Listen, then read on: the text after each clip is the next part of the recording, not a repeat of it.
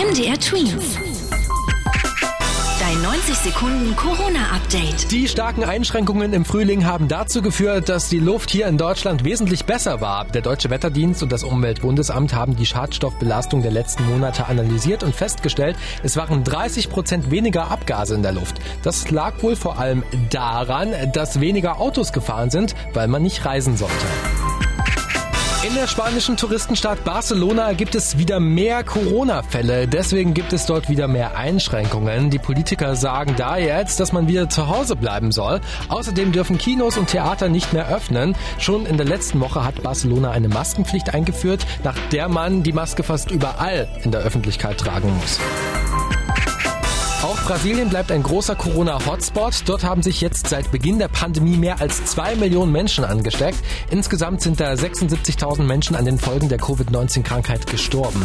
Brasilien ist nach den USA das Land, das am meisten mit dem Coronavirus zu kämpfen hat.